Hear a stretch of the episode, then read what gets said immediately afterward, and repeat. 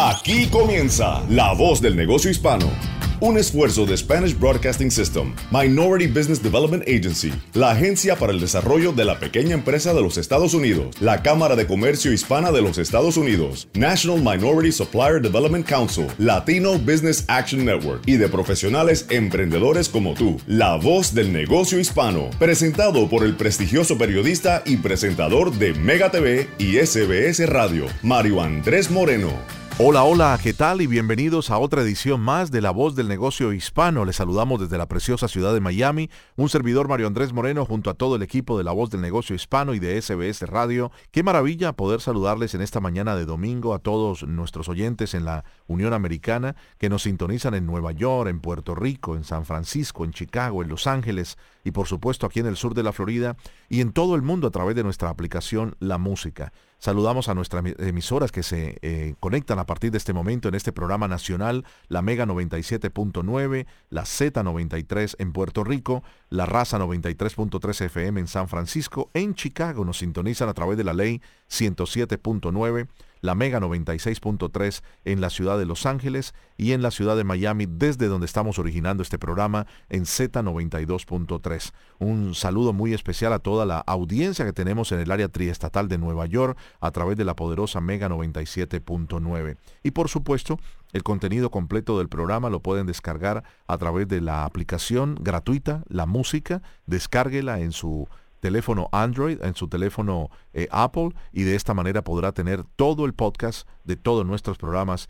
Vamos a conversar en el día de hoy desde la Ciudad de México con un amigo de la casa el señor Ronnie Zagursky. Ustedes lo conocen ya porque es escritor, es emprendedor, es un eh, experto en el tema de poder llevar a pequeñas empresas a otro nivel y hoy nos trae una buena noticia, sobre todo porque ha podido llevar un sueño a una realidad, llevar su libro que se ha vendido de una manera extraordinaria, pero lo ha llevado ahora al idioma inglés.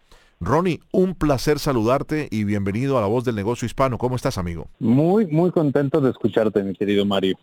Cuéntanos de esta experiencia que se ha dado por fin de tu libro que hemos, que hemos devorado y que hemos aprendido muchísimo de él. Ahora lo llevas al inglés. Pues toda una aventura, para serte franco, es una aventura el hecho de, primero demostrar que si tuviera éxito y que funcionara el libro, ¿no? Que de verdad le, solucionara problemas a la gente, eh, dueños de negocio que están alrededor de Latinoamérica, y que empezó a haber mucha solicitud de que el libro estuviera en inglés y no me vas a creer por qué la gente lo pedía que estuviera en inglés. ¿Por qué? Porque los dueños latinos de negocios en Estados Unidos me dicen, está extraordinario el contenido, pero ¿qué crees? Mi gente habla español en casa, pero no sabe leer español. Impresionante. Sí, pasa mucho eso con los hispanos. Necesito que lo lean en inglés. Así mismo es. Eh, así mismo es. Conocemos muchísimos hispanos eh, que en las nuevas generaciones, pues sencillamente no, no, no practican el español. Eh, es lamentable, pero es bueno, ¿no? Es bueno para ti, es bueno para el negocio y es bueno para todos, para seguir echando hacia adelante los dos idiomas. ¿Cómo se llama el libro en inglés? Don't let the tail walk the dog. O sea, tal cual es la misma idea de que no, no que la cola no mueva al perro. Sí. En inglés.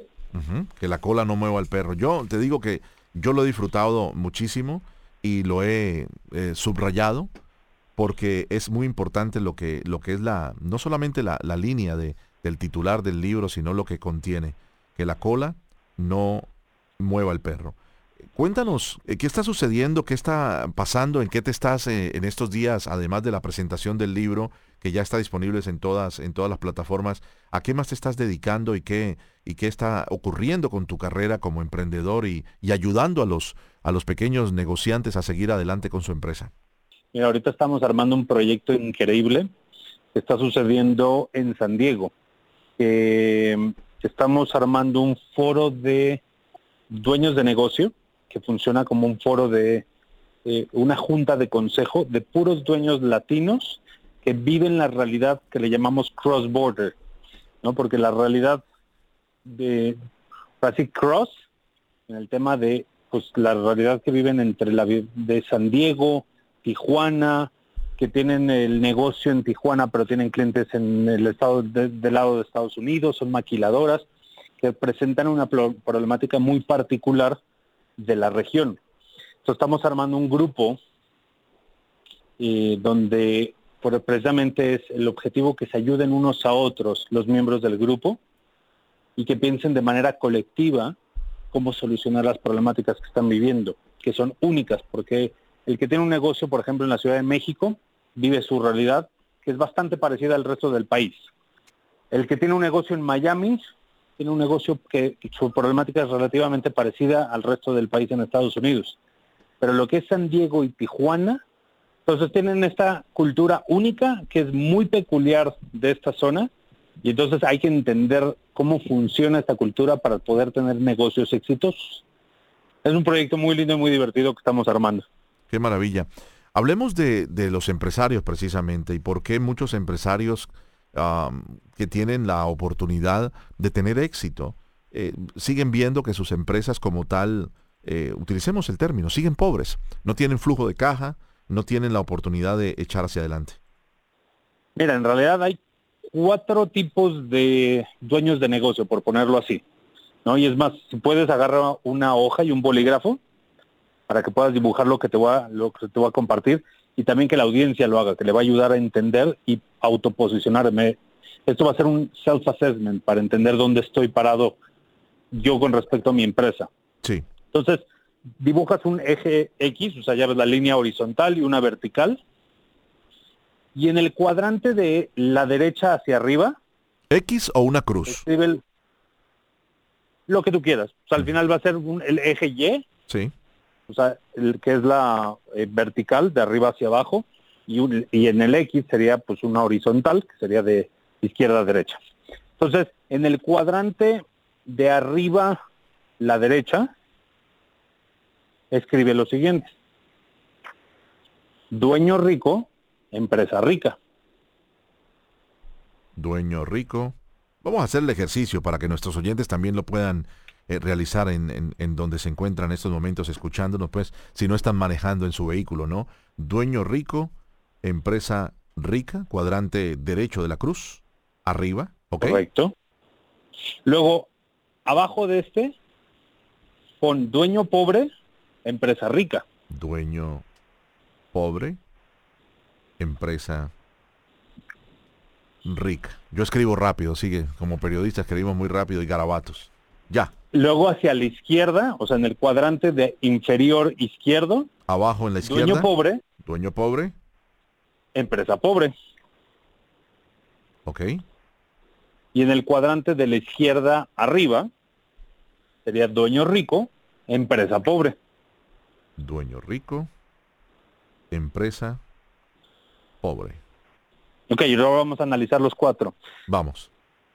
Todo mundo quiere, lo ideal está en el cuadrante de dueño rico, empresa rica. Totalmente. Es lo ideal. Sí. ¿no? O sea, es que mi negocio tenga suficiente flujo de efectivo, que esté produciendo, que tenga clientes, que tenga productos, que esté tomando más mercado y además yo me esté llevando a mi bolsillo un buen digamos, entre salario, dividendos, utilidades, o sea, que yo, yo esté teniendo una muy buena vida, un patrimonio y mi negocio también. Es lo ideal. Poca gente lo consigue. La gran mayoría de la gente vive en los otros tres cuadrantes. Y no sé, ¿cuál te llama la atención para que empecemos con cualquiera de estos otros tres? A mí me, me llama la atención de dueño pobre con una empresa rica. Eso sí me llama poderosamente la atención. Quisiera que empezáramos por allí, por el cuadrante derecho abajo. Dueño pobre. ¿Cómo una persona puede ser pobre cuando su empresa tiene riqueza? La empresa tiene riqueza, más el dueño no extrae parte de esa riqueza para sí mismo.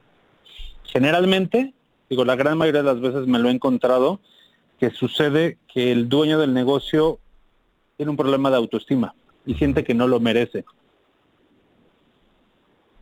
Entonces, no retira dinero del negocio porque no siente merecedor de ese beneficio. Buen punto. Entonces, ahí se queda el dinero en el negocio y el negocio está creciendo, pero el dueño no siente que merece. Ojo, a menos la excepción en la regla es que estés dejando las utilidades en la empresa porque tienes un plan de crecimiento y listo, soy dueño pobre por un tiempo porque sigo reinvirtiendo en la organización para que ésta crezca, para que eventualmente yo pueda ser dueño rico, empresa rica. Sí, para no descapitalizarse, ¿no? Y, quiero hacer una pausa allí porque he, conocido de personas con las cuales hablamos, eh, de emprendedores y emprendedoras que dicen, eh, y, sucede mucho con el hispano cuando abre una empresa. Un hispano abre una empresa, entonces dice, necesitamos un capital, saca sus ahorros, invierte, voy a dar un número por un ejemplo solamente, 200 mil dólares, 150, 200 mil dólares. Abrió la empresa. Pasan dos años, pasan tres años, la empresa ya se está sosteniendo sola. Viene el momento de sentarse con el controller, con el contador, con el hombre de los números y le dice, ya tienes la posibilidad de hacerte lo que se llama em, em, de recuperar la inversión, repagarte la inversión. Y entonces dice, no, no, no, no, quiero que ese dinero se quede allí, porque quiero mejor que se vea allí que se vea en mi cuenta. Y quieren seguir siendo, entre comillas, en pensamiento pobre, sabiendo que la empresa ya se está autososteniendo y que además no necesita ya de ese dinero que ya está pagado en impuestos y lo demás, que fue un préstamo del propio eh, dueño creador de la empresa. Hasta ahí vamos bien, ¿no?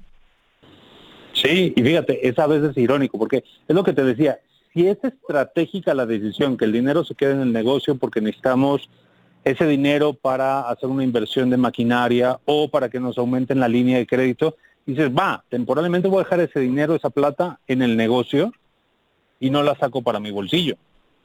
Sin embargo, si pasa de suficiente tiempo y no hay una decisión estratégica detrás, hay muchas veces un problema de autoestima, es decir, no merezco yo ese dinero. Entonces, constantemente viven en un ciclo tóxico de ser un dueño pobre en una empresa rica. Claro, claro, exactamente. Vamos al otro.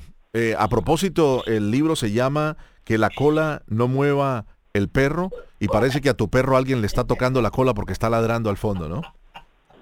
Sí, hay unos perros acá. Ya sabes que en México es el país de los ruidos. Este, no sé si has tenido oportunidad de estar en la Ciudad de México. Sí, muchísimo, eh, muchísimas veces. Cuando pasa el afilador, hace un sonido con una, una marimba. Sí. Cuando pasa el de que compra el ropavejero, viene cantando unas cosas. Eh, así en Estados Unidos el sonido típico es el de los helados. Sí, y ojo, eh, que, que hace rato no pasan ya por los barrios pero en nuestros países pasa el afilador de cuchillos, de tijeras, pasa el que recoge la chatarra, pasa el que vende las tortas o tamales, el que vende mazamorra, en fin, eh, muchos sonidos. Y todos con su ruido particular. Y todos agitan al perro. Sí. Adelante. Sí, prometo que la próxima, la próxima entrevista va a estar en un lugar sin sonidos. No, no, no, es, es, parte del ambiente. Es parte del ambiente. Vamos con dueño rico, empresa pobre. Ok. En este caso, ¿cómo lo puedo poner sin que suene tan mal? Es un tacaño. es una persona que constantemente está viendo, ojo, y todos hacemos un negocio porque queremos generar un patrimonio y un bienestar, pero constantemente explotar lo que ha generado la organización y extraerle hasta el último centavo para el beneficio propio es un problema. ¿Por qué? Y me pasa mucho, te digo, un cliente, vamos a llamarlo en este momento Jorge, donde sus empleados, olvídate que pidan un aumento de sueldo. Dicen, jefe, no tenemos maquinaria y no tenemos equipo de seguridad, no tenemos buenas botas, buenos cascos, chalecos. Y el jefe dice, no, no tengo dinero. No hay dinero. Pero resulta que este dueño de negocio viene regresando de unas vacaciones, todo pagado por cuatro semanas en Europa, y se atreve a decir que no hay dinero. Ojo, todo dueño de negocio tiene derecho a hacer con su dinero lo que quiera. O sea, no es de que si su gente, de vive pobre, él tiene que vivir pobre. Claro. Sin embargo, ha extraído tantos recursos y tanto dinero de la organización que la organización se quedó sin recursos. Exactamente. Entonces viven con el mínimo indispensable, viven en modo de sobrevivencia. Y es grave eso, es muy grave porque, eh, y he conocido entonces también eh, voy a hablar nuevamente de, los, de las personas claves que son las que manejan el dinero en las empresas, el que manejan las finanzas, las entradas y salidas. Tengo la, experiencia muy cercana de un amigo que hacía este trabajo en una empresa de comunicaciones y efectivamente estás eh, pintando la imagen del dueño. Iba a todas partes del mundo, pero todo pagado por la compañía. Y él le decía, estás descapitalizando la compañía y esto es grave. Y él se molestó y lo corrió, lo votó le dijo voy a cambiar de contador. al poco tiempo la realidad se hizo evidente y es que la empresa no tenía flujo de capital y tuvo que cerrar. No, y, imagínate esta situación donde, y, eso muchas veces es falta de conocimiento de entender finanzas y, la parte administrativa del negocio, de decir, bueno, tienes que tener un control, sí, tienes que sacar plata del negocio para que tú tengas una buena vida, digo, al final, uno como dueño de negocio, tú estás corriendo el riesgo, tú estás poniendo el capital, tú estás poniendo la energía, estás poniendo tu reputación. Entonces, este, es bien merecido que tú te lleves plata a tu casa y generes un patrimonio.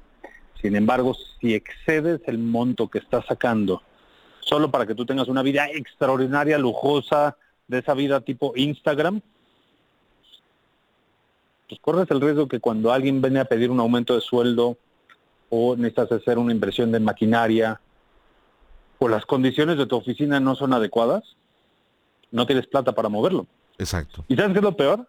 Me ha tocado ver, digo, me pasa seguido, ¿no? Donde llego en alguna, probablemente esta es de la que más me sucede, ¿eh? Por lo menos en el caso de México. Esta es la que más veo frecuentemente. Llego a las oficinas de los dueños y te quieres morir, ¿no? Sillas que están medio rotas, que le falta una rueda en el piso, las paredes un tanto sucias, pilas de papeles por todos lados, este, el timbre no funciona, su gente con cara, en México le decimos de huele pedo porque es todo el mundo con mala cara de pues, traigo mal sueldo, malas condiciones, siete personas puestas en una mesita. Y les preguntas, oye, ¿esto refleja la realidad de lo que tú vives en tu casa? O sea, ¿se parece? No, para nada. Y la siguiente pregunta que les hago es, ¿tú te sentirías orgulloso que tus hijos vengan a trabajar un día a tu oficina? O sea, este es un lugar que te da orgullo y la gran mayoría de las veces es no. Entonces, si no te da orgullo para tus hijos, ¿por qué sí te da orgullo tú venir a trabajar todos los días? Claro, claro, claro. Y mucho del origen, te digo, deciden ellos tener una vida espampanante, Instagram Live, que el 99, que el 99% de las veces no es la realidad de las personas, ¿no?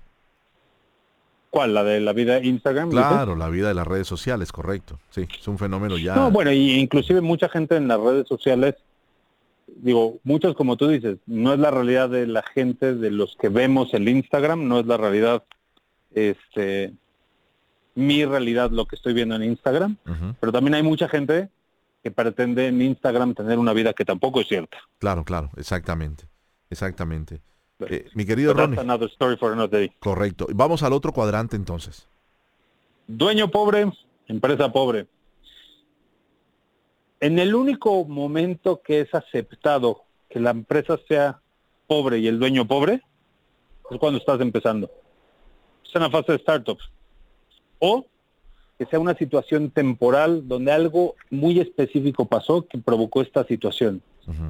Pero de ahí en fuera, si una organización y su dueño viven constantemente pobres, lo más seguro es que su modelo de negocio está incorrecto sí. y tienen que cambiarlo para que empiece a generar esa plata y esa abundancia o darse por vencido y buscar otra cosa. Porque de nada sirve tener un dueño pobre y una empresa pobre con todos los riesgos que conlleva ser un dueño de negocio. No lo vale. No, no vale la pena. Por eso digo, en la única situación es pues, si estás empezando o una situación temporal de la organización. Claro. ¿Te vienen a la mente gente que conoces en esta situación? Claro, mientras se te va desarrollando, por supuesto. Pero sí conozco personas que... Ah, conozco más personas en nuestro mundo de emprendimiento y de emprendedores y emprendedoras, más personas que aceptan exactamente el reto de que hay un tiempo de sacrificio, hay un tiempo de vacas flacas, de no gastar tanto, de estirar el chicle, como se dice, en cada uno de los gastos de la empresa, pero cuando la empresa ya empieza a mantenerse sola, a solventarse sola, entonces empiezan a pensar diferente y a cambiar el switch a los otros cuadrantes. Mi querido Ronnie, se nos va acabando el tiempo, quería preguntarte, eh, ¿cómo ves la situación ahora? Los intereses han seguido subiendo, hablo de los Estados Unidos los intereses han vuelto a subir eh, y las tasas de interés están llevando a que las personas estén gastando menos. eh, la inflación ha llevado además a que las personas cada día tengan la oportunidad de comprar menos por más dinero. Y esto es, un, es una estrategia del gobierno para poder frenar la inflación, eh, ralentizando lo que es la, la demanda de, de, productos que hay. ¿Cómo ves la situación de cara a los próximos meses antes de la Navidad para, para nuestros hispanos en Estados Unidos? O sea, sí calculo que tanto inflación como recesión están en proceso. eh, desgraciadamente, digo, hablando de ciclos de tiempos, matemáticamente hablando, por los estudios que he visto, mencionan que esta era una época que ya tenía que haber un reajuste en inflación. Entonces, eh, vamos a poner el supuesto, que no importa si sí o si no, ahora sí que te diría, pensemos desde la filosofía de planea para lo peor, espera lo mejor. Ajá. Entonces, yo creo que todos los hispanos deberían asumir que sí va a haber un problema de inflación, sí va a haber un problema de recesión y hacer un plan, tanto personal, o sea, familiar como de negocio. Lo mejor que te puede pasar es, te preparaste, tuviste los recursos, listo, tienes capital, tienes ideas, te preparaste para esa situación, esa eventualidad. Ahora sí que es como cuando vas en el avión y te preparan para todo el proceso de seguridad en caso de despresurización de la cabina, que si va a chocar, lo que fuera. Te explican toda la metodología del peor escenario, pero te desean un buen viaje al final. Exactamente, preparándose para, para lo peor, pero espera lo mejor, ¿no? Espera siempre un viaje placentero. Correcto. Entonces yo te diría, sí, asumamos que sí hay una recesión, sí hay una inflación fuera de contexto, hay que planear y hay que esperar que no suceda. Sin embargo, si sucede, no hay, no hay, digo, hablando digamos en temas de cuadrantes, no es lo mismo estar preparado y que no suceda el evento, a que suceda el evento pero no estés preparado. Perfecto. ¿Y dónde te pueden encontrar? ¿En qué página de internet y dónde pueden encontrar el libro? El libro lo encuentran en Amazon, tanto en inglés como en español. Uh -huh. eh, en español, que la cola no mueva el perro. En inglés, Don't Let the Tail Wag the Dog. O bajo mi nombre, Ronnie Zagurski. Y nos pueden encontrar también en Instagram. Eh, estoy como Zagurs, Z-A-G-U-R-S. Y todos los días estamos publicando ideas, tips, sugerencias de cómo mejorar la organización y tener más plata en la bolsa. Mi querido Ronnie Zagurski, un placer tenerte y de verdad que cada vez que conversamos contigo sabemos que nuestros hispanos en los Estados Unidos eh, toman nota, como en el día de hoy con esta eh, manera tan didáctica que hemos hablado de cómo siendo un dueño de negocio eh, tenemos que cambiar la mentalidad y no ser un dueño de un negocio rico con una mentalidad pobre. Pero queremos es que todos salgamos adelante y que en base el negocio va creciendo, nosotros también crezcamos en, en, nuestra riqueza para nuestra familia. Te enviamos un gran abrazo y gracias por estar con nosotros en La Voz del Negocio Hispano. Gracias a ustedes. Bye, David. Que David, que hasta luego a nuestro productor. Gracias, Ronnie. Siempre un placer entrevistarte, un placer y aprendemos mucho de ti, Ronnie hasta que le escucharon la voz a nuestro productor David Berjano. Un abrazo y un abrazo para todos ustedes donde quiera que se encuentren en la Unión Americana. Gracias a Nueva York, Puerto Rico, San Francisco, Chicago, Los Ángeles, Miami por unirse en este en esta cita de cada semana para aprender un poco más a echar hacia adelante nuestros negocios. Mi nombre es Mario Andrés Moreno, en compañía de Juan Almanzar y el señor José Cartagena en Nueva York y parte de toda nuestra empresa de SBS. Recuerden que para cualquier pregunta o para comunicarse con nosotros o cualquiera de nuestros invitados del programa, visite lavozdelnegociohispano.com o envíenos un correo electrónico a lavozdelnegociohispano arroba Recuerde encontrar el contenido completo de todos nuestros programas a través de la aplicación La Música. Es gratuita, descárguela en su teléfono celular y además puede escuchar el contenido completo de cada una de nuestras emisoras, todas líderes en cada mercado en los Estados Unidos. Feliz resto de domingo. Gracias.